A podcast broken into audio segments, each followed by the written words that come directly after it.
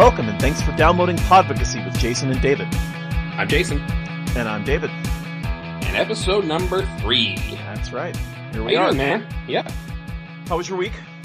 Uh, my week has been pretty good. Uh, Yeah. A lot of overtime stuff at work, so Okay. uh, I've been putting in a little bit of that, get a little cash for the uh, ho- upcoming holiday season. And that is always good and bad. Yes, so I'm very much, yeah, exactly. So I'm very much looking forward to sleeping in a bit on Saturday and Sunday. That will be great. How about you? Uh, I was lucky enough to have a day off this week. Uh, I had Veterans Day off. Oh wow, that's cool. Um, so, you know, I- a four day work week. I actually, and I actually get to take off a little early tomorrow. So, a little bit of a short week. Um, you know, it's been fine. There, nothing, nothing really major has happened. So So- by my calculation, you've had a four day week, a week off, and then a four day week. Am I correct in that? Uh, I actually worked last Friday. Oh, so I had a, okay, okay. so I had four days, I had a one day week, a four day week this week.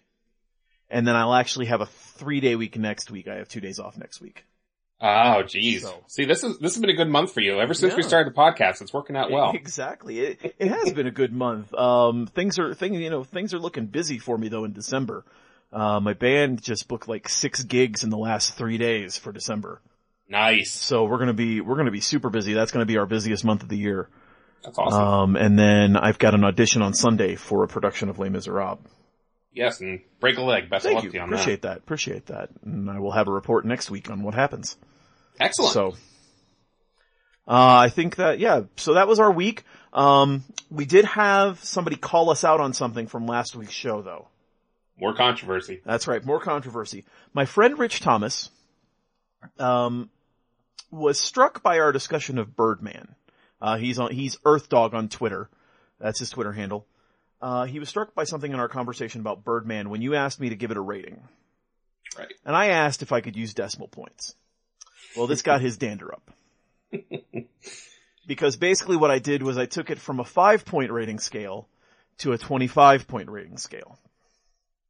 Which is true. Cause, you know, if you're giving, if you're giving each of those points, you know, an individual, you know, a weight, then yes, that's true.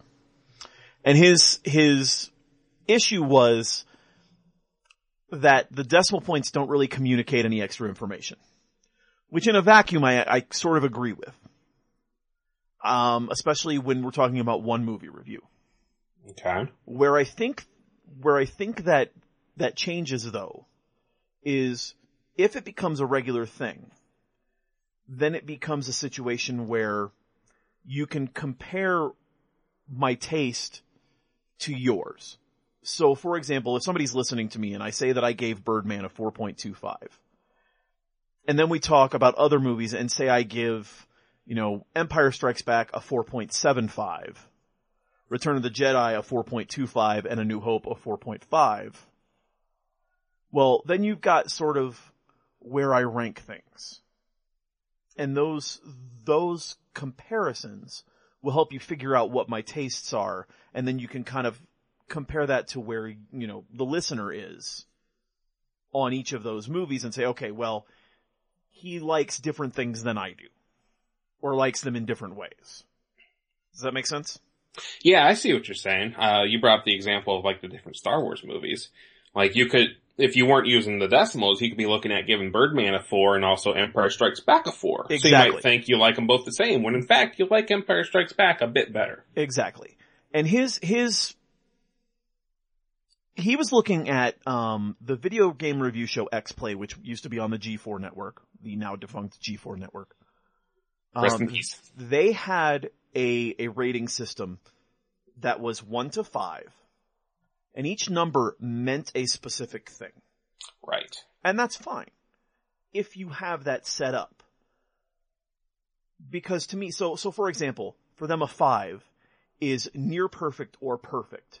If you're a true player, these games will undoubtedly be in your collection, or at the very least you'll have played the, them until the cartridges and CDs melted.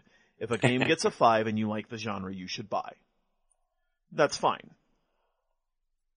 For me though, when I'm looking at rating movies, you know, without, without a specific breakdown like that, I'm like, well, a five, that's a, that's a perfect score. And I, I'm sorry, I've never seen a perfect movie. Oh, come on. The I- Avengers? And it's, I would get, I would probably give the Avengers a 4.75. Oh. It's a great movie. It's a fantastic movie. It's a lot of fun. And there's a lot of great stuff in there, but I don't think it's perfect. I think that, I think it has its flaws. Oh Not yeah, many. of course. Not many. Nope. hmm But that's the thing is I don't, I don't know that I could ever give a, a movie a five. That's a good point. So, and, and, and so, and that, that actually is a weakness. It, it, that is an, another weakness of the decimal system is that if I'm, if I'm, you know, rating something as perfect, then, then a five doesn't actually mean anything if I can't give it. Yeah, true. So, you know, it's one of those things that, you know, we'll we'll take, it takes time, you know, to figure it out. Oh yeah. And actually, we could even maybe even come up with our own rating system. Maybe we, maybe we will. down the road. That's right. Um, if anyone has suggestions on that, or I'll, I'll think about that. I'll think, Yeah. I mean, for instance, right now we're talking what four? It was four point two five seals out of five, which we originally said was like our podificacy seal, but I really think Right. it should be like actual seals. Like, okay. Like, elephant know. seals? Ooh, elephant ele- elephant seals are good. They are. They They're are. good. All right, so we'll stick with elephant seals for now. Until we can maybe figure out something better. Sounds good. All right. So let's move into news now that we've taken care of controversy from last week's show. Yes. And, uh, by the way, thanks Rich for listening and thank you for, uh, you know, getting involved with the podcast. We appreciate that. Yeah, and I'm really, I just want to take a second. I'm really, really happy with the overall engagement we've gotten. Yeah. You know, We've got lot- people lots writing comments on the, on the website. And, yep, yep. Uh, we did, we have at least one review on iTunes. Oh, awesome. We do have one review on iTunes. Um, and it was a good one. It was a, it was a strong review. So we appreciate that. Excellent. I believe that was a, a Mushroom Jones. Hmm. Hmm. Who, if, if you know who that is, you know who that is. And if you don't know who that is, I'm not going to be the one to tell you. Nope. All I'll say is that I, he has excellent taste in podcasts. He does. and I would have said that before he gave us a, a re- review. so yeah, now that we are officially on iTunes and all that good stuff, if you feel so inclined, please feel free to give us a five star review and write some thoughts or don't write some thoughts or maybe put a five star review and tell us about the last great meal you had. Doesn't matter. It still counts. I can't wait to see our first five star review that says, last week I had this great shrimp bisque. Shrimp bisque, huh? it's a thing. I've had I'm it. sure it is. I'm sure it is. So let's start with news. Um, there is a there is a big news story out there in the world of comics that sort of bleeds over into wrestling. Just a bit.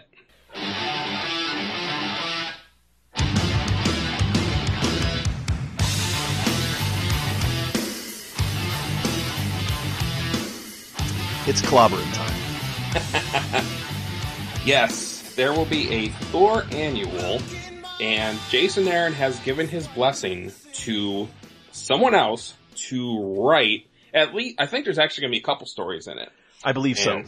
This person is going to be writing the story for Young Thor, which if you're familiar with Jason Aaron's, uh, uh, previous run, which is moved into the current run where there is a, uh, female Thor, uh, a lot of the story centered around young Thor, modern Thor as they call it, and then, uh, Thor, King of Asgard in the future. And well, just some great stories there for all three timelines. So one of the stories is going to center on young Thor, and David, I think you might be familiar with the person who wrote this. I believe his name is Philip Brooks. Oh, okay. Uh, Um, that yeah. name doesn't sound familiar. No, you probably know him better by his wrestling name, Oh, uh, which is CM Punk. Yes. He is going to be writing a story about young Thor in Thor Annual number one. Um, this is an interesting development. Uh, if, for those of you who don't know, CM Punk left the WWE, uh, last January, January of 2014. Um, you know, he hasn't really spoken on why. There are, there are all sorts of speculations as to what happened. You can find them on the internet. I don't want to get into that right now. But suffice it to say, he has not been in a, in a wrestling ring since January. And it does not appear that he is ever coming back. Yeah, I think that's been pretty much the overall feeling from people inside, and I think a lot of fans have kind of given up on the idea of him coming back, at least anytime soon. Right. Um, and this is apparently part of him moving on. Apparently he is looking for a new career. Other than what commentator on The Walking Dead, which Well, I believe he's going to be on again this Sunday. Yes, he is going to be on again this Sunday. uh, which I will watch because I always watch Talking Dead. And We'll, you know, we'll see what happens. Um, but apparently he wants to make this not just a one-time thing. Yeah, I believe he said that he has actually had, he's pitched before ideas to write Punisher, which He have says not, he has a great Punisher story in him that he would like to put out into the world. I think we all have a great Punisher story in us somewhere though. I don't. Oh. well, you just ruined my theory then, so I guess not everybody. so, so what, what's your take on this? You excited? You're, you unsure? What are you thinking? I am unsure. Uh, Okay. I was a fan of CM Punk. Um, not my favorite wrestler, but he was probably, you know, in, in terms of WWE guys, he was probably in my top five. Okay. Um, you know, I enjoyed, you know, I enjoyed him in the ring and on the mic. I enjoyed him outside the ring. I've enjoyed his, his appearances on Talking Dead.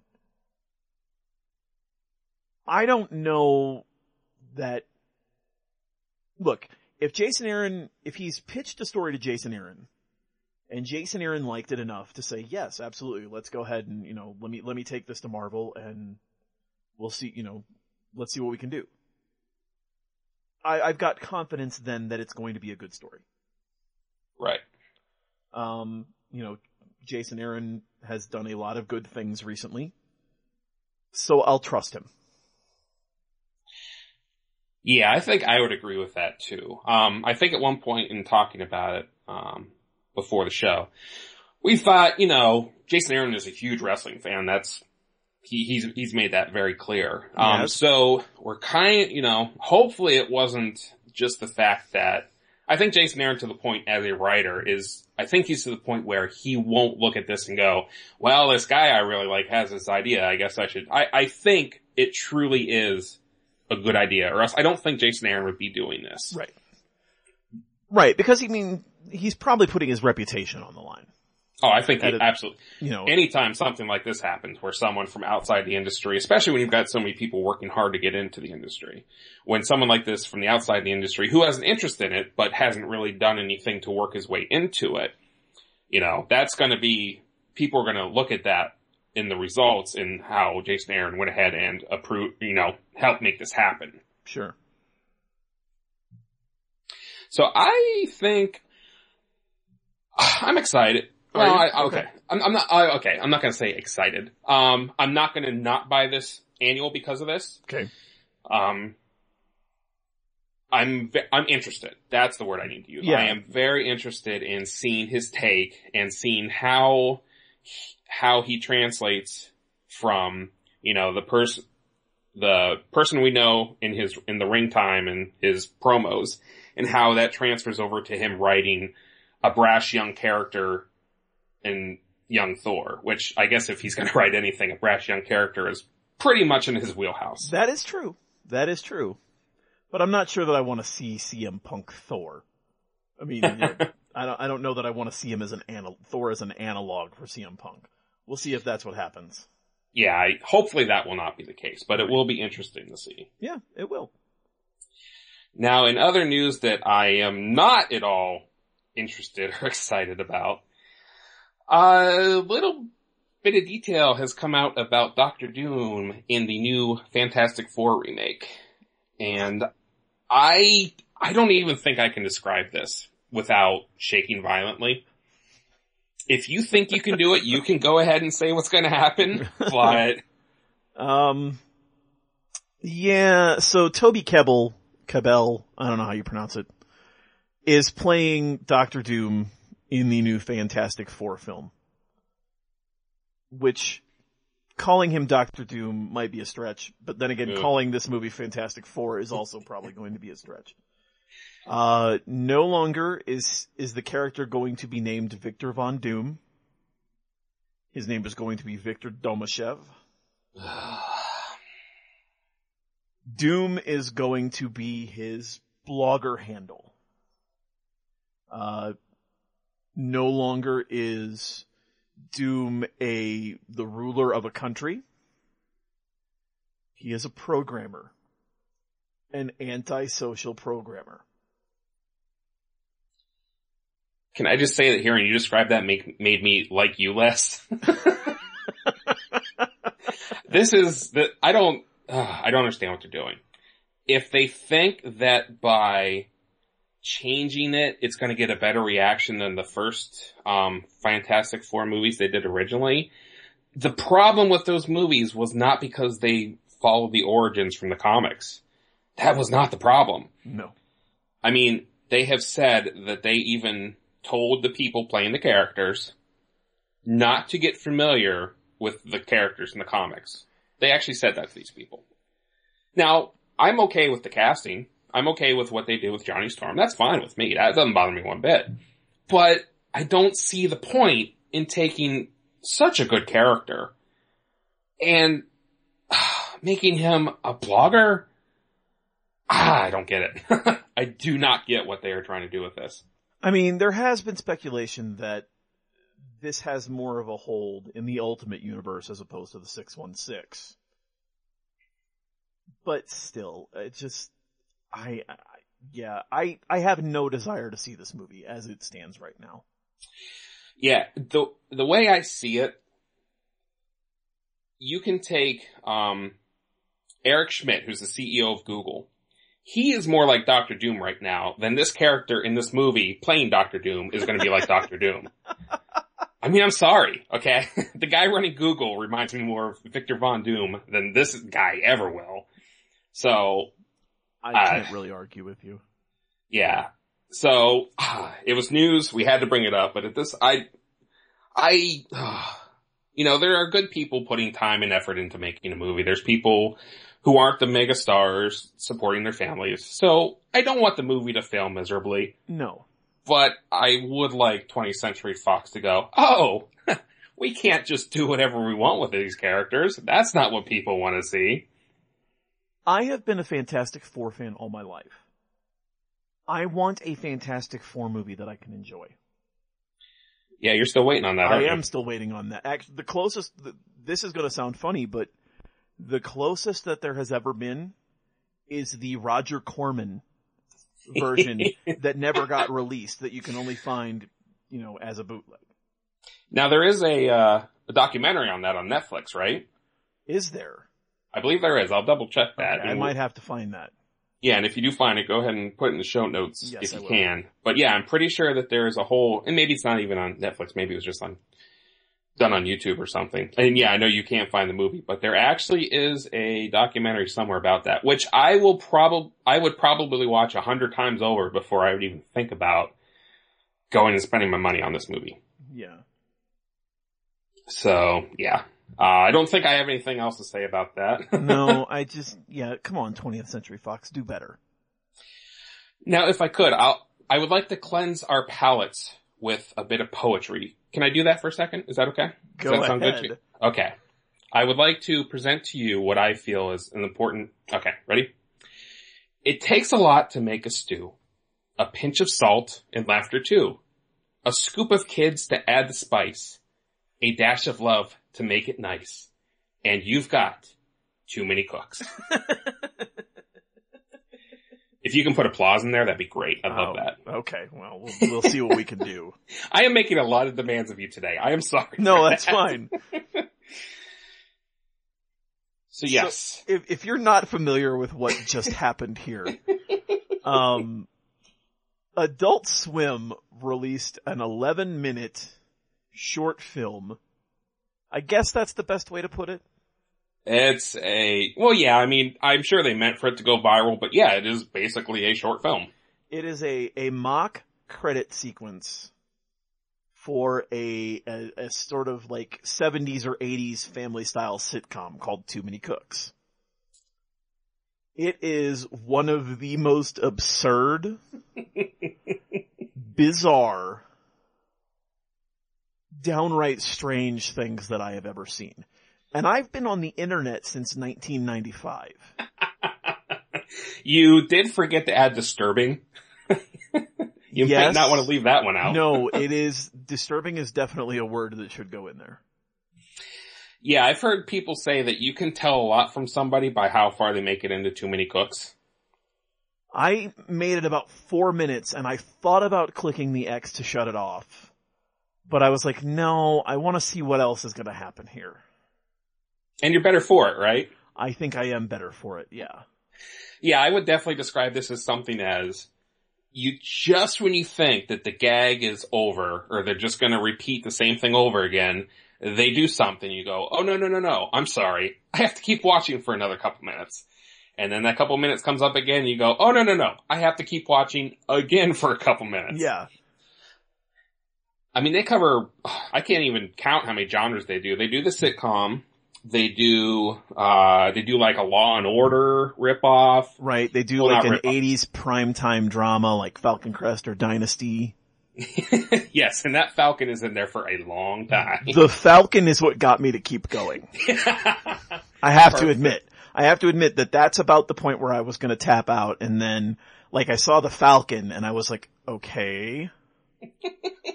and then you saw the Falcon. And Yes, like, and then I kept seeing the Falcon and I was like, I don't know what's happening here, but I, I'm, I'm strangely compelled to keep watching. And throughout the video, there's actually a kind of a subplot of a mass murderer going through and killing off the main characters, or at least the characters as they're portraying them. Um, I guess his name is Bill, is what I've heard him referred to as. But every time, well, and every time it goes to show his name, the VCR, it basically looks like you're watching the whole video on like a VCR because it's got like the little, uh, like the squigglies at the bottom and the top of the screen. Right. There are all sorts of tracking problems. Tracking, thank you. That's the word I was looking for. It's been too long since I had a VCR. And every time Bill's name comes up, you can't make it out because the picture goes incredibly fuzzy. Right. There is also a, a Alf analog, which is a cat named Smarf, who at one point, who at one point, can't believe I'm describing this, It's just so ridiculous. who at one point has to blow up Bill with his laser eyes, which then takes us into a Battlestar Galactica parody. if you haven't seen it, do yourself the favor and watch it. It's one Oh, of yeah. those things where, like it, it's, it's funny and it's good. It has gotten a little, it did get a little bit overblown there for a little while where like everybody was talking about it and everybody was raving about it. hmm And maybe, maybe it didn't deserve that, but it's definitely worth a watch. Yeah, it's definitely getting to the point now where like the second wave of people are just starting to Right. see it. The first wave was pretty much like right after we stopped recording last week. I started Mhm. seeing this. And that kind of died down and then I'm starting to see it pick up again. Yeah. So, I mean, it's just funny because it reminds you of pretty much every show you watch in the 80s, be it Perfect Stranger or Full House or anything like that. Right. And it just, like I said, every time you go, eh, okay, it's starting to get a little old, something happens and you go, okay, never mind, I have to keep watching because what the hell are they gonna do next? Certainly interesting. That much is for sure. You know what else is interesting? What's that? The idea of an Aunt May film. Boy, we're, we're calling a lot of things interesting tonight, aren't we? Yes. The, well, and, and I, look, here's the thing. I'm not sure what Sony is doing with the Spider-Man franchise. I'm not Mhm. sure that Sony knows what they're doing with the Spider-Man franchise. I agree. There's been talk of, Ven- of a Venom film that's been canceled. Yep. There's the talk of a Sinister Six film that could completely change everything they've done to this point. hmm And now there's the talk that Aunt May, I don't know if it's going to be Sally Field or, you know, if they're going to bring in a new actress, who knows. Um, that Aunt May could be getting her own film. Well, and I think it actually would be a different um, actress because it looks, from what they're saying, the speculation is it's going to be a younger Aunt May when she was a spy, Oh, which wow. Aunt May was never a spy, guys. Well, if you've ever read, well, yeah, and if you've ever read Mark Millar's Trouble, I, I was gonna bring that up. which, um, I can't remember where they ranked it, but, uh, on their list of every story ever, War Rocket Ajax put that story pretty low. Uh, they, yeah. I don't know if, if, you know, if for people who don't listen to War Rocket Ajax, basically they're taking 2014 as a chance to list every comic story ever in order of quality from top to bottom. Yes, and if you vamp for a little bit, I might be able to tell us where it's ranked. Uh, let's see. So Trouble, if you, if, you know, if you're not familiar with Trouble, Trouble was Mark Millar's idea of exploring Ben and May's past, where it's, it's basically a romantic mini, miniseries, um, where May, Ben, and Pete's parents, Richard and Mary, go off on a, uh, a sort of beach vacation. And it's sort of a, a, a romantic drama. Yeah. Which it just sounds like an odd idea. Yeah, and the basic impl- um, okay, I mean, we're gonna spoil this because you should never read this book. The basic implication at the end is that Aunt May is actually Peter's mom through certain circumstances, which we don't need to get into now. Yeah. On the Every Story Ever list, which it, it currently has 151 entries with Identity Crisis being the last one, and good lord if that ever changes. Trouble was ranked at 143. So, ninth from the bottom?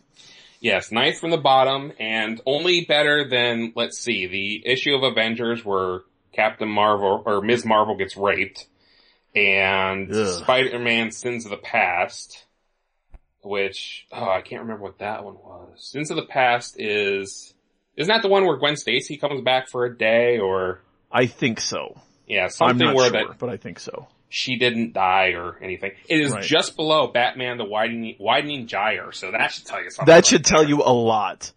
And even though I'm a Kevin Smith fan, that's not a good book. I agree. And I think that the, he's actually currently doing the Batman 66 meets the Green Horton, Green Hornet. That was mostly written by Ralph Garman. So Right. I think that's why that's actually been decent. Right. So yeah, so anyways, back to the Aunt, Aunt May as we go down our little rabbit hole here. Yeah, as long as it's, I, I'm just glad it's not Trouble. If the, the second I hear that Trouble has anything to do with this, then, uh, Sony needs to just shut down their movie division for the rest of eternity. Yes, there's no reason for them to be making movies. That would be bad. Ugh. it's gonna take a while to recover from all this. It is. It is. There's a lot going on. But thankfully, there's been some good TV on recently. There's been some great TV. Where, where would you like to start our great TV talk? Um, let's start, well, let's start chronologically. So let's Okay. start with Saturday's, uh, episode of Doctor Who. Ooh. The finale. Alright. I made some comments on Twitter that I would have some things to say about this. But being a gentleman, I will let you give your thoughts first and then I'll come in with, uh, what I got. So, I enjoyed most of the episode. Um, I thought it was a, a fine way to wrap up the Danny Pink and Clara story. Uh, I thought the use of the Cybermen was great. Um, there was a point though where I thought the episode was ending and I was kind of like, huh, that's it? And then they put that little tag on where everything just kind of changed. And I was just like, I, like my wife and I both kind of looked at each other and we just both, both broke out with these huge grins. Because of the implications for the Christmas special. Okay. Um, I thought it was a good episode. I thought it was a good episode overall. I thought there was some, some interesting stuff done. Um, you know, I thought that the Miss, Missy, the mistress, the master, whatever you want to call her, she was fantastic. Just completely unhinged and deranged.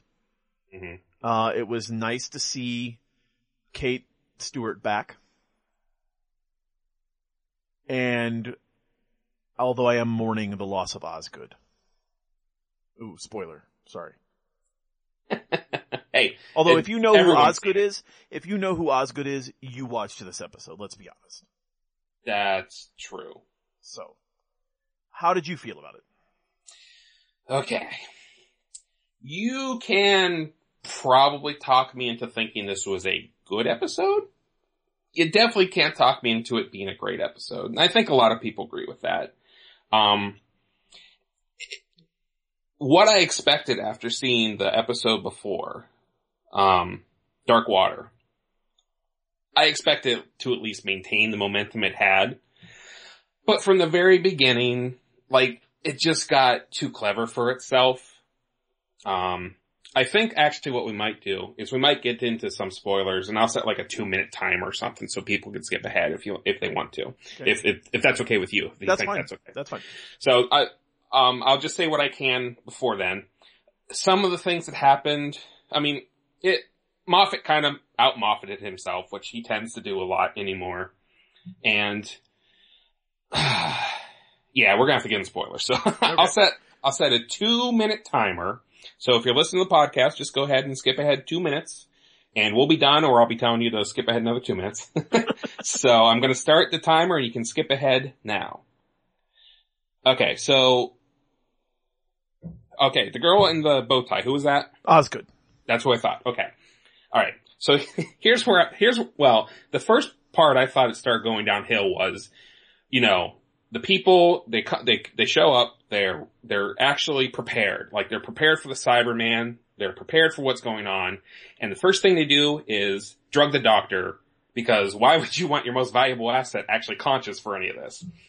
So then they get them on the, on the airplane. And of course they reveal that he's actually the president of Earth and all this, which that, that was okay. I like that. But yeah, so, um, Oswin, um, or Osgood, Os, Osgood. Osgood. Okay. I will remember that from now on. she, she has this moment where she figures out that they're dealing with the master. Just, and the doctor's even impressed that she figured this out. Like, wow, that was, he's impressed that she figured it out. Right. Not 10 minutes later, when the master says that she's gonna kill her and brings her really close to her and then says, you know, check your pockets, she spends a good 10 seconds looking at those handcuffs like, well, why are these in my pocket? So she went from being super intelligent to being the dumbest person on the planet in like 10 minutes for the story, of course. Right. And you know, the, the master's there putting her lipstick on and the two guards are standing right behind her and didn't notice the fact she had taken the, the handcuffs off or that she's putting her makeup on. that was the part that bothered me. Yeah. So, ooh, that just killed me because the, again, Osgood went from clever, the doctor's impressed. And then 10 minutes later, she, she literally stares at the handcuffs for 10 seconds like, well, how did these get in here? It couldn't have anything to, to, to do with the person who just said she was gonna kill me or anything. Fair. So, That is a fair point. Yeah, and then we're at our two minutes now. Welcome back, everybody. So I said some stuff. Um, I think I can say the rest without getting spoilers, so we're good to continue. Um, the part where the master kind of re- reveals that maybe her involvement between the doctor and Clara, I, that should have had so much impact, but it just fell flat for me. And I, it's almost like because they I don't know. They did it too soon or they didn't make it seem important enough. Because to me that seemed like that would have been a huge deal. Like, well, I can, I can understand that, but I think it's sort of been threaded throughout the season to where I don't know that it was meant to come off as any kind of big surprise for the audience. okay. Um, you know, because like, cause she's said things in other episodes that have sort of led you to believe that she has something to do with Clara being with the doctor. Uh, okay. Alright. So I, that, that was where I went with that. Okay. And I'll, and I'll give it that because I didn't pay attention 100% to every episode, especially the ones I couldn't get into. Right. When Missy, when Missy showed up at the end, you know, I didn't really pay much attention at that point either. Right. So I, I'll give it that. And I, I don't know. And then what, what Danny ended up doing, I don't think it had as much emotional impact and Well, I I'm don't know. disagree with you. I was, I was, you know, I was pretty heartbroken and, you know, heartbroken and sort of, I guess, heart warmed by, by that whole thing. And then there was the ending with the, the last Cyberman. Right. Which, and of course, which was nice, but of course, like they couldn't just have the doctor salute the Cyberman and then we go, oh, that's who it is. They had to go, she's talking about her dad. Why? She's talking about her dad. And then the doctor looks over and goes, oh, I know why. Well, Just have him salute him and we can go, oh, it makes sense. I, I mean, I, I guess, but I think there, I think there are enough people watching who don't know who that is. That Oh, it was, yeah. that it was so, that they sort of needed to stick the, they sort of needed to stick it there. They did, but they also made sure they pointed his, out his picture in the plane and stuff too. Right. So, eh, I know, but I think the problem with, and I, I I think that Danny's, what Danny did, I think does have a more emotional resonance for most people. By that point, I was just seeing like the downward slope of the whole thing. I was like, I can't believe you got, I can't believe this happened after I loved that last episode so You're much. just a cold, cold man. I am. You you pegged me correctly, sir. so there has been some talk that maybe Moffat will be not show running next season, hmm. and I think that when he took over from Davies, that the show definitely perked up a bit for a while.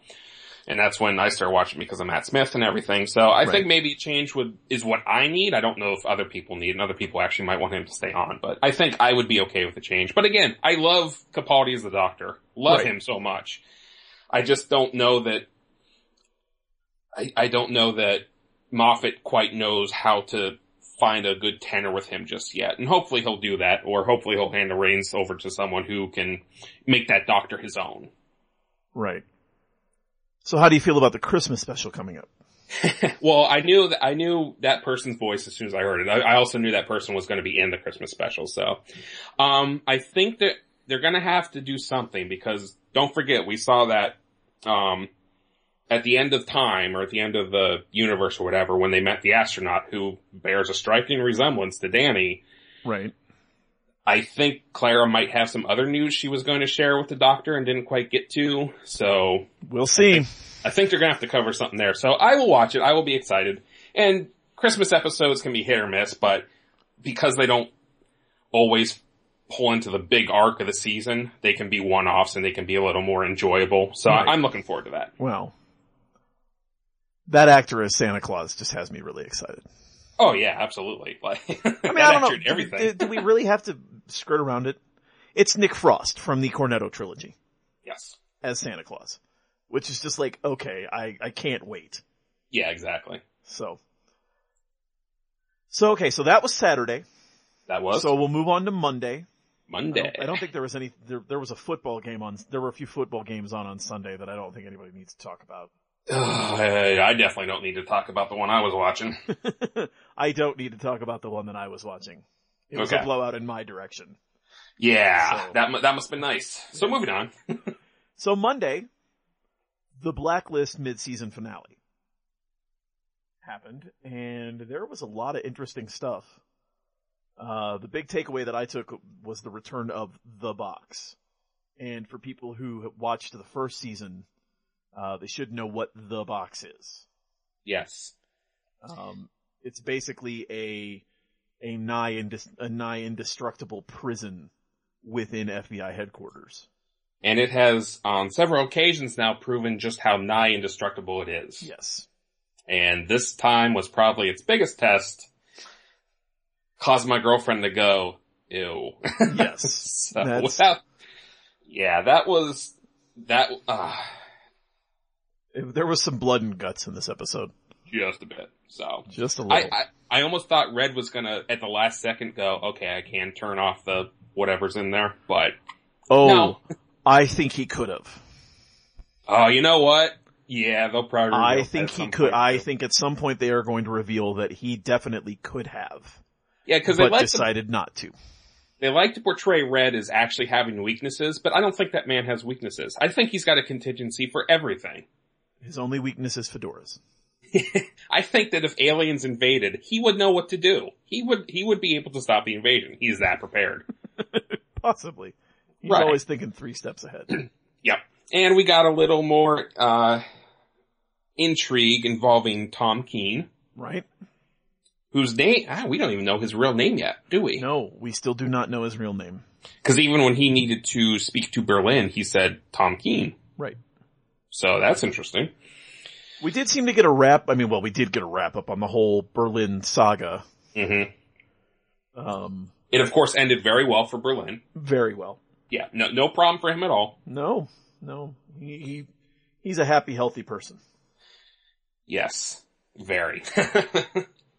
so yeah, I mean, I don't, you know, we don't want to skirt any kind of spoiler stuff really. So I No. think that we can just say that for a fall season finale, it was very good. Yeah, it was. If if you're wa- you know, if if you like the blacklist, but for some reason you didn't get to see this episode, you need to. I mean, it's Or, it's super important in terms of the arc of the show. and I'll even say that if you are hearing a lot about the show and you haven't even started watching it yet, you haven't, the se- the episodes don't start again until after the Super Bowl in February. Right. So you have plenty of time to get on the old Netflix and watch the first season, which is all on Netflix.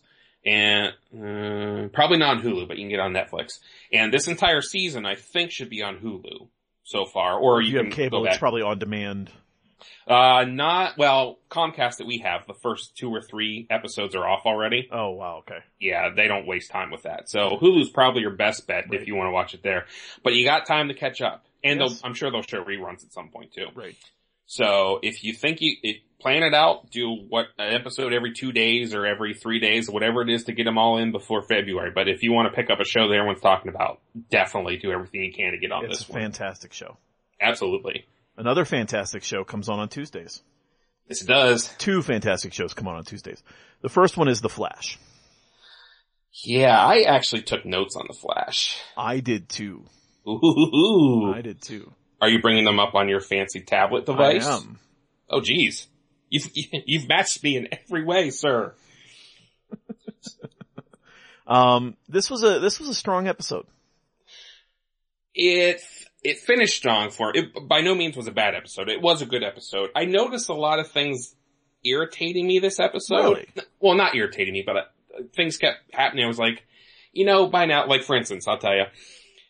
Okay, every time the Flash changes in the in the lab and runs out, papers fly all over the place. It's time to get paperweights, people. Or it's time to go paperless because it's happening every time now, and you need to stop letting that happen. Fair enough. Um, the did the dialogue seem a little clunky to you in this episode? Uh, not that I noticed. Because I was thinking that, and there was, I think, three or four instances where my girlfriend actually finished the dialogue they were saying before they did, and I was like, "This is, yeah, I can, I can see what they're saying before they say it." Okay. Now we did have the great Clancy Brown show up. Oh, Clancy Brown is fantastic. Love For those- Clancy Brown. For those who don't know who Clancy Brown is, he has a an extremely geek centric resume. I Oh, mean, yeah. we're talking the Highlander series, Starship Troopers. Uh, he was a voice actor in the Clone Wars. Um, he's Red Hulk, I think, right? In the the Agents of Smash. He may be. I have not I seen any he's agents. I know Fred Tessitore usually does Hulk. Right. And he did, he did Red Hulk in the Earth's Mightiest Heroes, Tessador, Tessitore. Okay. But yeah, I think you're right. I think Clancy Brown is Red Hulk in the other show. Right. And then he was Lex, he's been Lex Luthor in a ton of different DCU animated series. Oh yeah, he is Lex Luthor. He is So- also the, oh, who's he play on SpongeBob? The, the crab, right? I don't remember. I don't The watch, guy- Spon- I don't watch SpongeBob, so. I don't either, but I just know he's like, Yeah. that's where all the kids know him from. so, He makes a perfect military jerk. Oh yeah. Oh yeah. Uh, do, do, uh, a couple other things that bother me before we get into the good stuff. Um, when they find the person who the military's after, and they have to bring her back to the lab too, like, he has no problem just letting everyone know who he is. like, he doesn't hide, because they take her back to lab, and the next scene he's just standing there in plain clothes, and they're all calling him Barry. I'm like, don't you want to protect your identity a little more? Well, I think, I think at that point, Star Labs is a safe place. True. Um, and so until it's not when General Eiling shows up. Right. Um, I think, I think that's what that was about. And so they've let her into their home, home in quotation marks. Um, and so I think that's what that has, I think that's why that happens. Okay, I can accept that. I just think it's interesting how we've gone from like back when in Civil War it was such an amazing thing that Peter Parker would actually show his identity to now in these TV shows. Most people know who the who the good guy is.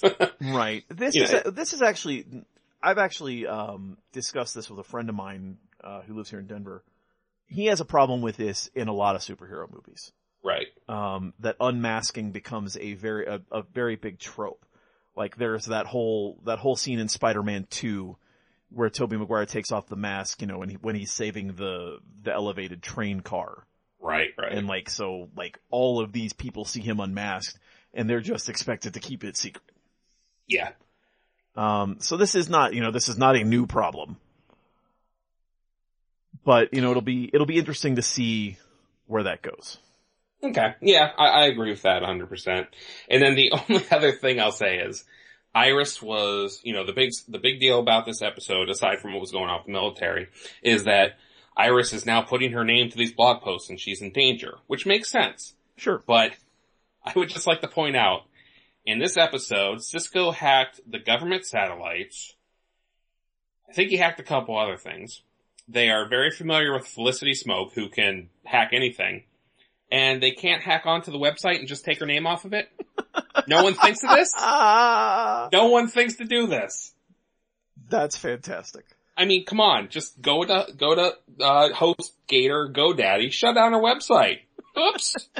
your pay, your, your website is 300 days past due. How'd that happen? Well, your site's down for a while. There you go. So that, I just solved most of the problems in the Flash by myself, and I'm not even a superhero. No, you're not. But a lot of good stuff happened this episode. A lot of good stuff, dude. We got to see Flash do some do some interesting things. yeah. He's running up sides of buildings now. He's he's pulling the Jesus act, walking on water. I find it interesting that he's asking how fast he has to go constantly. Like, does he actually, does he know how fast he's going? Right, like like the suit is equipped with a speedometer. Which could, yeah, maybe he's got a heads up display we don't see or something, that's right? right. But it's just funny because you always think, oh, it's the Flash. He's just running as fast as he can. No, he usually is not running very fast at all in his eyes. Right. maybe Uh, maybe maybe he can feel how fast he's running. That's very possible. Maybe there's something within like the speed force. Yeah. And it is kind of building up to the point where every episode he has to go a little faster. Right. Like in the preview for next episode, he has to be, he has to hit Mach 1 for a reason that, that if you've seen the preview, you know why. If you don't, you know, you'll find out when you watch the episode. So he has to hit, he has to, there has to be a sonic boom. He has to break the sound barrier. So they're slowly moving about further and further up the scale. Right. So it, I just think it's funny though because it's like, how fast do I have to go? And they say, I think the number that came up for the water was 650 miles an hour or something. He's like, okay, I got it. I'm like, okay, cool. You just he just instinctively knows. yep. Um, I will say that there was a really good cover of Flock of Seagulls at the end of this episode. Yes, I that want sort of that song. jazzy. Yeah, that sort of jazzy. That was awesome. That was very cool. So like I said, I, I did think it was a good episode. It's just funny how I kept seeing these little things like, um, the fact that, you know, someone's gonna get a paper cut one of these days because they don't have enough paperweights in that office and they need to do that. It is, it's an OSHA violation in my mind. I think all of Star Labs might be an OSHA violation That's probably at this point. Did, did you have anything else you want to bring up before we talk about what happened at the very end? No, I did have that in my notes though. Okay. Oh boy. Man, I was flipping out. I was too, and I'm not going to consider this a spoiler I don't think so either. because if you were paying attention to the pilot, there was a character introduced at the end of this week's episode who was hinted at, and I mean, hinting at is, is putting it mildly. I mean, it was outright shown Yeah. that there, that Grodd, the, the Gorilla Grodd would be involved. Oh yeah. And we found out this week's episode, Gorilla Grodd is involved. I feel bad for my girlfriend because I was, I was like, I was sitting there like, this is great, this is awesome, and she's just kind of looking at me like, you're gonna tell me what this is, right? I'm like, It's just like, it's a gorilla. I'm like, oh no no no no no, you see. so yeah, I am. The fact that they are considering taking it this way, I think is perfect. It's fantastic. It's great. It is, and I'm sure. I'm assuming it's going to be when he does come. I'm assuming it's going to be mostly CGI and maybe some uh prosthetics. You know, an actual suit and stuff. Right. Please, please, please get John DiMaggio to voice him when you bring him on. He is perfect. As I think he does Gorilla Grodd in almost all of the animated stuff. Okay. And he, if you've ever seen Gorilla Grodd in like Batman Brave and the Bold, like he's, as much as he's over the top with, um, Aquaman, he's just as over the top, over the top in the villainous way with Gorilla Grodd, and I love it so much. And I want to hear his voice coming from him as Flash is like running at him. That, that will make this the best show I've ever seen, hands down. There you go. Yeah, that was, that was a pretty exciting development Agreed. at the end of the episode. Yeah. So I just realized we forgot something. Uh oh, what did we forget? We skipped to Tuesday, but we forgot the other, the other show on Monday. What Gotham. else is on? my- Oh my goodness. How did we do that? I'm not sure, but this week's Gotham was pretty fantastic. Oh, they're getting uh better and better. I'm hearing Are. people who were kind of on the fence at the beginning are coming around. They're definitely seeing. Oh yeah, that's true. I'm one of them. It- I know. I had to be like, come on, man, just give it, give it another week, give it another week. We can do this. there were a lot of, there was just a lot of good stuff in this episode. Yeah. Wow. I really can't believe we almost forgot to talk Yeah. about that. Um, so let's start with, you know, just the first thing that hit me in this episode was Penguin walking up to that lady and asking for her brooch. Yep. Just so creepy. Uh huh. So creepy. Especially when she really didn't want to give up the brooch. Right. No, she did not. And then when he tries to give it to Fish Mooney, you knew it was going to happen. Well, first of all, it was in the commercials, but you knew what she was going to do. And just like the look on his face and when he put his hand up to stop them from, you know, re- from retaliating, like just the, the fury and the pain you could see in his eyes before he kind of calmed down. Such a good acting job. I, lo- I love just seeing what he does every week. Robin Lord. Taylor is, he may have the best crafted character on television right now. Yes. His, his penguin is just so interesting. The, there's that word again. Yep. It may, may, that may factor into the episode title for this week. Ooh. Spoilers. Spoilers. Um, th- this was another example, you know, we talked about Clancy Brown in The Flash. This Mhm. was another episode of fantastic guest casting. Because, uh, Todd Stashwick, who played Sionis, um, is one of my favorite that guys. You know, right. you know, you know that guy from somewhere. yes. Um, exactly. Specifically, I mean, he's he's done guest spots on ba- on almost, I think, every TV show that I've watched over the past ten years. wow. Um, but he specifically had a a regular role on the FX show The Riches, which starred Eddie Izzard and uh, Minnie Driver. I know about it, never saw it. It was a fantastic show. Okay. Well, anything with Eddie Izzard usually is. Yes. Um, it's a, it's, it's a show about a, a Romany family who are con artists and, you know, they're trying to escape the, the gypsy lifestyle, you know, in terms of living in the camps and everything. Um, but it's, he, Todd Stashwick was fantastic on that show and he was, he was amazing on Gotham. Yeah. So good. Just such a slimy sleazeball.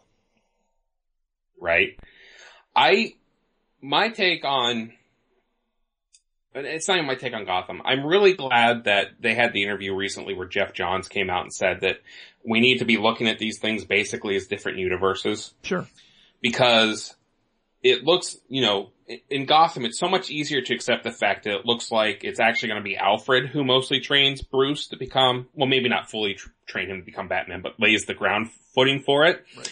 it's so much easier to accept that and the fact that this is a, this is a universe that's completely separate from what you've seen in the other movies or anything like that.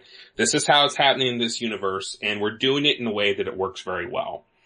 So I'm just glad to know that even though you've got Flash and Arrow in one universe doing their thing, you've got these movies doing their own thing, and you've got Gotham, which is basically rewriting the Batman mythos to an extent. I just like the fact that they've come out and said, please don't look at this like this doesn't jive with the Batman from the movies.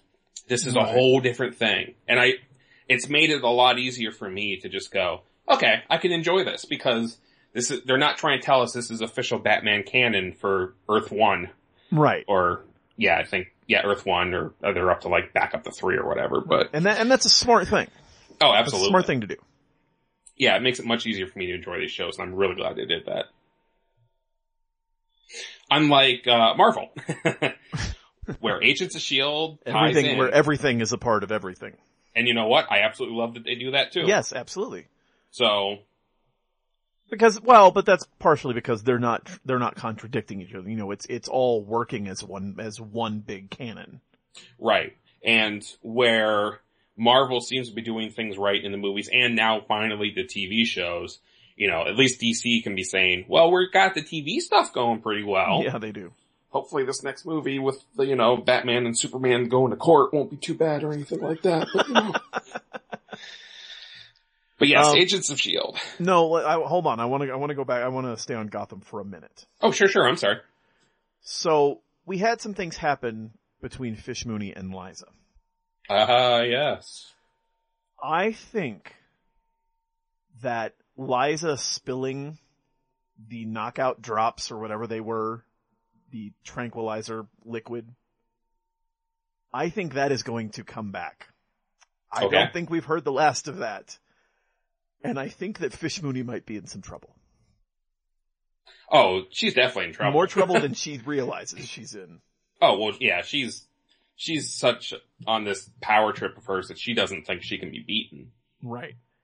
And now how, how do you think it's going to come back? Like, I because she didn't clean it up completely and maybe it's still in like the tablecloth Oh or? no. I Okay. think that what happened is, and we, this is not a spoiler because I don't know this. Right. I think that Falcone caught her. Oh. Don Falcone, sorry, not Falcone. I think that Don Falcone caught her. Gotcha. Um, and I think that instead of, and I think she was kind of forced to tell him everything right. that was going on, and he is now using her as part of the long con that he is running. Okay. Or, I mean, she could even admitted it to him. Possibly. But yeah, I, I see where you're coming from here. And that's, from what they're starting to do with some of this stuff, that's definitely a place I could see them going. Yeah.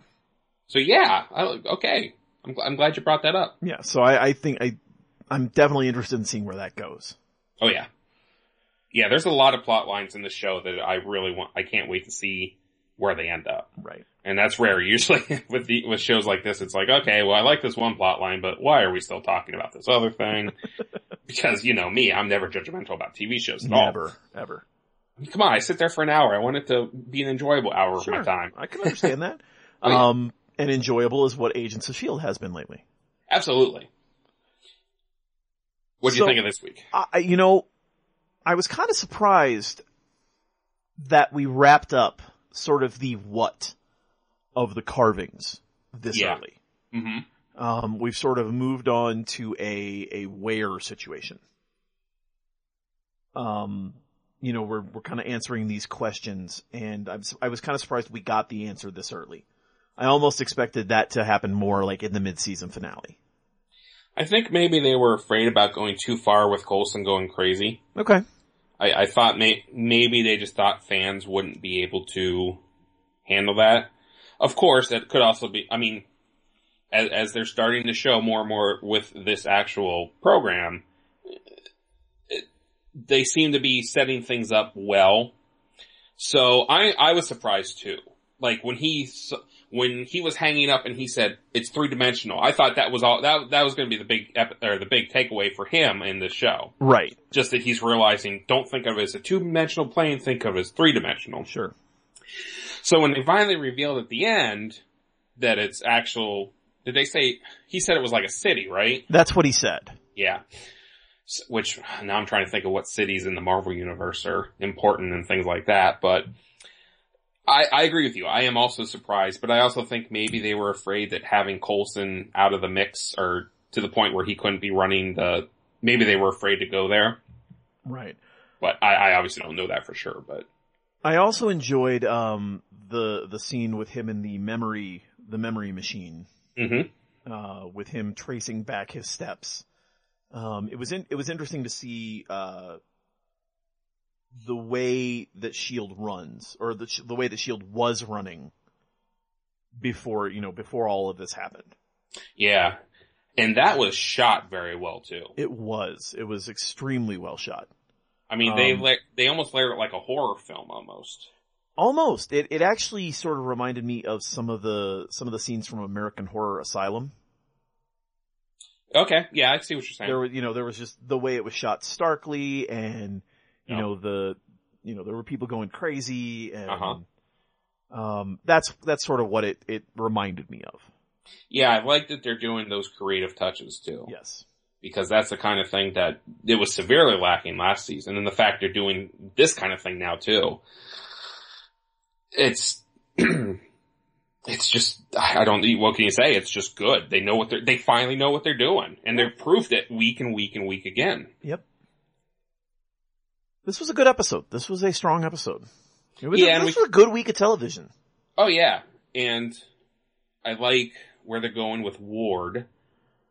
I uh, I saw a couple comments on Facebook or no on Twitter. I guess people thought because of how Ward's approaching things that they're gonna. Someone was saying that they're gonna. They thought they're gonna try to split him off as to be the Punisher. I'm like, I don't see that. No, I don't see that either. So I know that a couple people would address that, and I think the overwhelming feeling was that doesn't quite make sense. Um, I mean, I mean, I guess if you, if you wanted to deviate completely from comic canon, which they haven't done, really.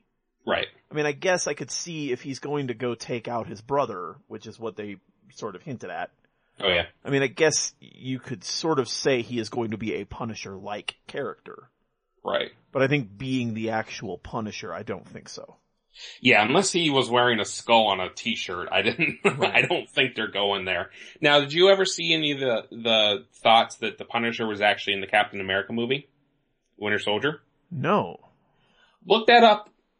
You, go ahead, you, you look that up at some point and our audience looked that up too, Okay. because there's a couple scenes in there where, well, let's just say that there's a yellow Ryder truck that keeps showing up, and people keep getting hurt when that, when that yellow Ryder truck shows up. And Interesting. yeah, and some people are like, huh, always around when they need them, always killing people. Interesting. So yeah, ser- ser- search that everybody and look at that for a little bit because there's some interesting stuff behind that. Huh. Fascinating. Indeed.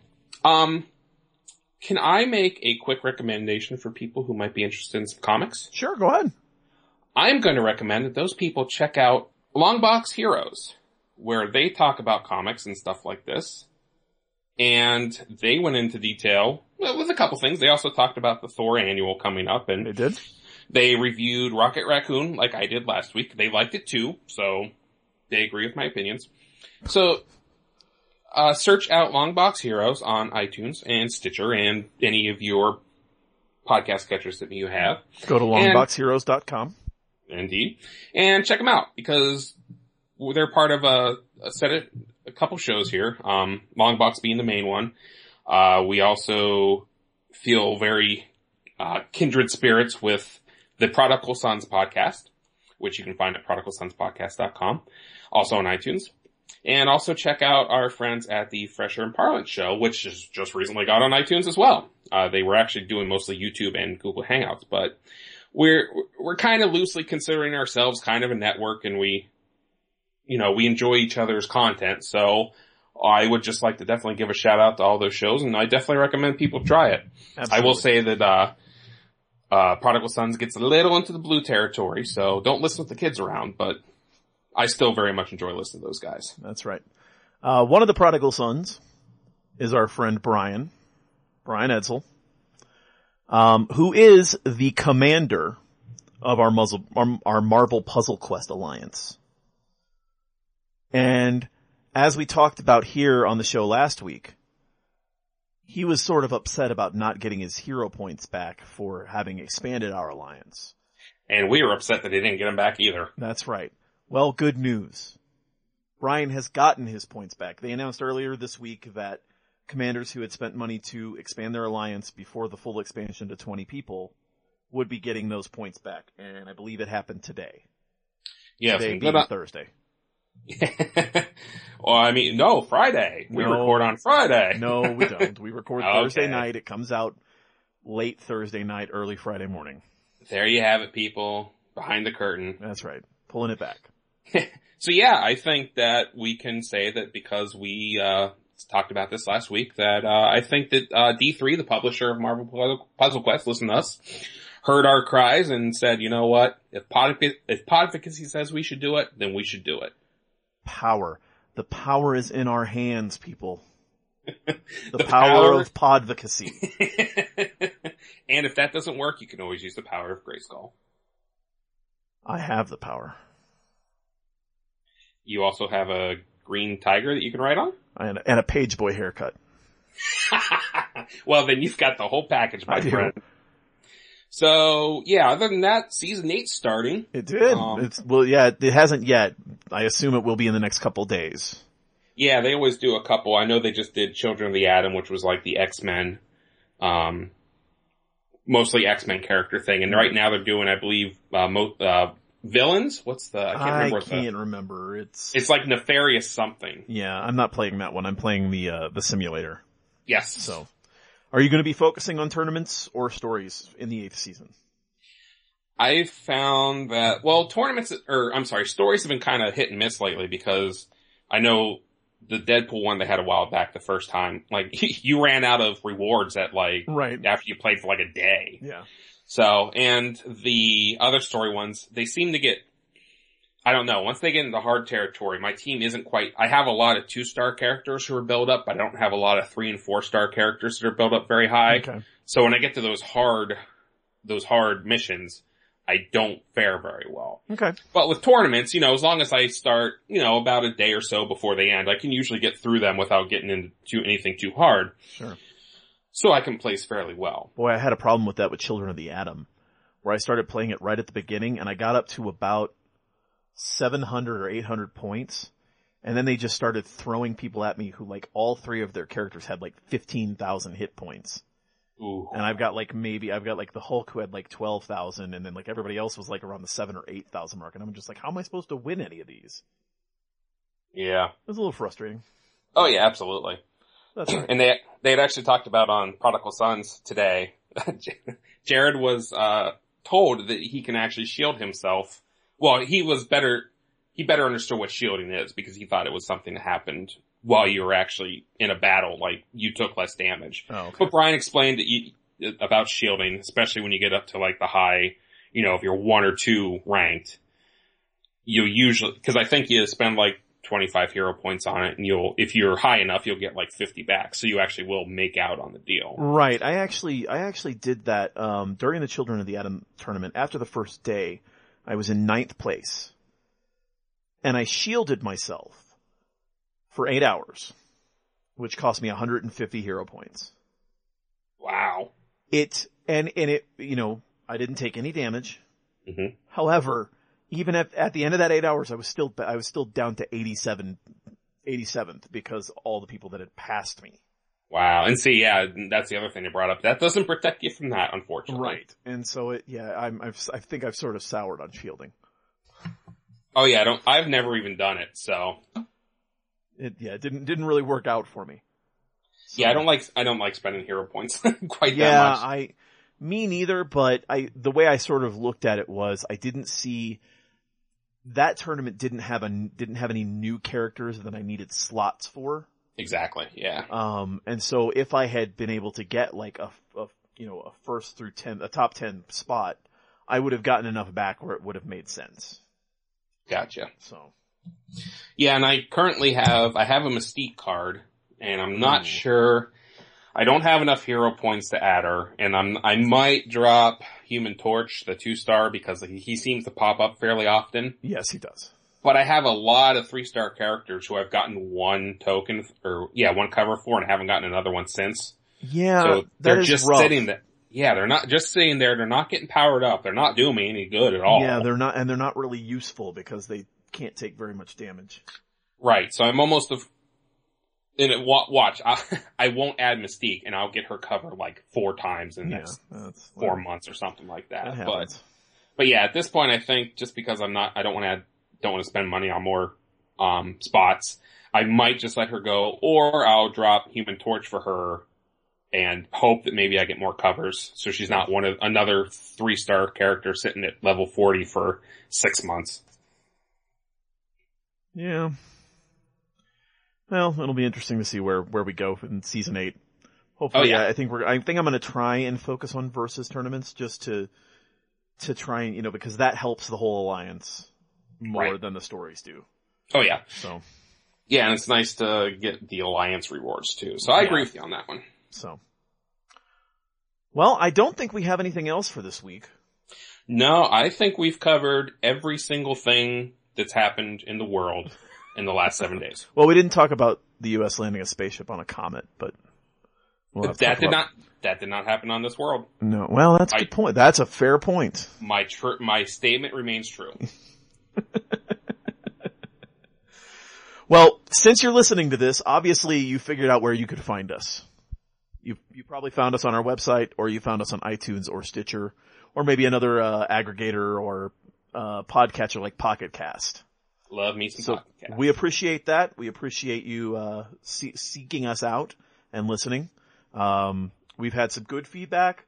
We're like we said earlier, we're loving uh, all the engagement that we're getting from all of you. Uh, we appreciate you listening. yeah, and you know, give it keep that feedback coming, everyone. We want to hear good or bad. You know. Absolutely. Tell us what we're doing wrong. Oh yeah, help us make this show better Yes. because you know people are listening to it. I'm very I'm happy. We are getting people listening to us. Yeah. and obviously it's because of you because there's no way they're listening to me at all. but I mean, you people are listening, and I love it so much. And just you know, if you want to give us a high five for a good, well, virtual high five for a good job, or if there's something that keeps happening, it's you know, we talked about too many cooks tonight because someone suggested we do it, and we were happy to do that. Absolutely. So please, all the feedback, good or bad, trust me, I have, I've been on this earth for 33 years. I, I've known some rough people. I have a very thick skin. You, if there's something you need to say that you think I can do better, tell me and I will, I will accept it with open arms. Yep, and I, uh, I'm constantly going out on auditions and putting myself out there for people to criticize me and I've got a very thick skin as well. So you let me know what we're doing wrong, we'll try and fix it. Yeah, so remember, virtual high fives if we're doing good and virtual throwing tomatoes at David if we're doing bad. Because that happens, Wait, right? what? Well, yeah, isn't that what happens when you're acting and they don't like your performance? Don't they throw tomatoes at you? I'm sorry, am I in the Muppet Show? oh, now I'm gonna have that theme song stuck in my head all night. Doom, doom, doom, doom, doom, doom, doom. I'm not singing. I know what you were trying for. It's not gonna happen. Okay. That's hope stashed. So what do you think? Should we do our regular outro or should we just throw out some stuff? And, I think we, it doesn't matter. I think we could, we could probably just throw out some stuff. Alright, well if you'd like to follow me at all, you can certainly find me on the Twitter. That's two weeks in a row now I've done that. I am at Jason S. Kirk. Today, the, the S stands for, oh man, I don't have anything good right now. Um, I just, I just always assumed that you were, that you were multiples of yourself. So you are the Jason's Kirk. There you go. The So- S stands for not singular. You can also find some more about me at about.me slash Jason Kirk. You can find links to my Facebook, my Twitter, my uh, Google Plus. Yes, that's another thing I'm on. Google Plus. yes. I'll have to add you because I don't even know the last time I was on Google Plus. Yes. Find me and add me. Uh, and, uh, obviously you can find the show at Podvocacy at Twitter, as so many of you have had to the, as so many of you have done to this point, and also facebook.com slash podvocacy and podvocacy.com. Send us an email, uh, with your, with your suggestions or your virtual high fives at podvocacy at gmail.com. And yeah, from you. Yeah, this isn't nearly as smooth as I was hoping it was. That's Dave, where no can worries. people find you? Uh, you can find me at DWKII on Twitter. Uh, I'm also on Facebook and I have an about.me, about.me slash David Kincannon, K-I-N-C-A-N-N-O-N. All right, and as I said before, check out our friends. We've got Longbox Heroes for all things comic books. We got Prodigal Sons podcast for current events and news, and just actually one of the uh, people on the podcast, Adam, gave a great description of Gamergate a couple weeks ago, which I highly recommend. I understand it now, so good on him for that. And check out our friends at uh, the Fresh and Parliament Show, and check them out on iTunes and Stitcher, along with everyone else. That's right. That's all for this week. Thanks for listening, everybody. See you next Friday. See ya.